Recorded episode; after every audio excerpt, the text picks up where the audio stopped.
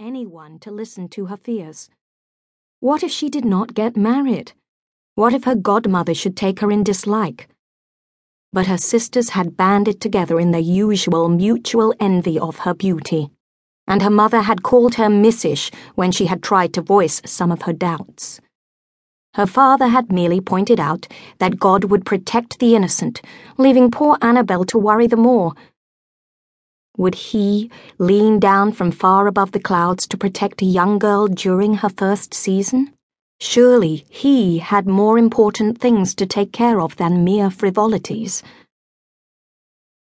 Annabelle looked round the shabby, cluttered parlour at her three sisters' tranquillity, sure that life would be the same tomorrow as it was today, and her eyes misted with tears. The wind sighed in the old trees outside, and the grandfather clock in the corner seemed to tick away the seconds faster and faster and faster, carrying her along on its racing heartbeats into the unknown tomorrow. The squire, Mr. Ralston, had kindly offered the use of his ancient and cumbersome travelling carriage and one of his wife's maids as chaperone. That much at least was known. But what of the long miles to London? What of London itself? And what of her mysterious godmother? Her detailed measurements and one of her old gowns had been posted to London months ago so that her wardrobe would be ready for her on her arrival. What her mother had written about her, Annabelle did not know, but in one of her letters of reply, the Dowager Marchioness had expressed her relief that the girl was not an antidote. The hollow chimes of the clock striking the hour roused Annabelle from her troubled thoughts. Her sisters were gathering up their sewing and yawning and stretching. Mrs. Quennell indicated that it was time for bed, but signalled to Annabelle to remain after her sisters had gone upstairs. She then fixed her daughter with her rather protruding stare.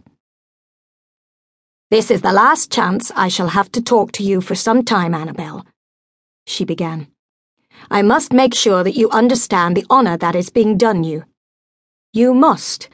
It is imperative that you marry well.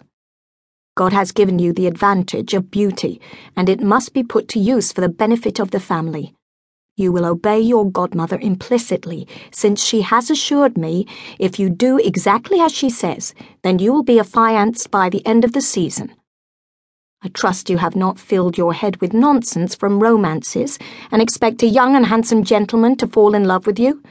That is not the way of the world. Often girls of your age are comfortably married to men much older. Believe me, love fades when there is no money. A look of pain passed over the gentle features of the rector. And did your love fade? he asked quietly but his wife paid him not the smallest attention. Annabelle shifted restlessly on her seat.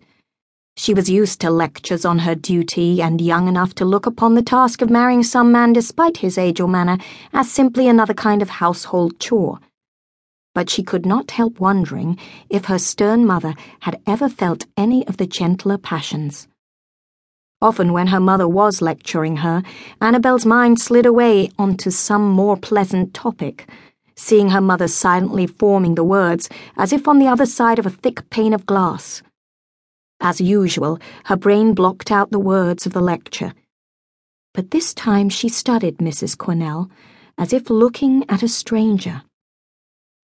A middle aged woman with a trim figure she wore her black hair tucked neatly away under a towering cap of starched muslin. Her pale, weak eyes of washed out blue must once have been as vivid a colour as Annabelle's own before long evenings poring over the household accounts had faded them.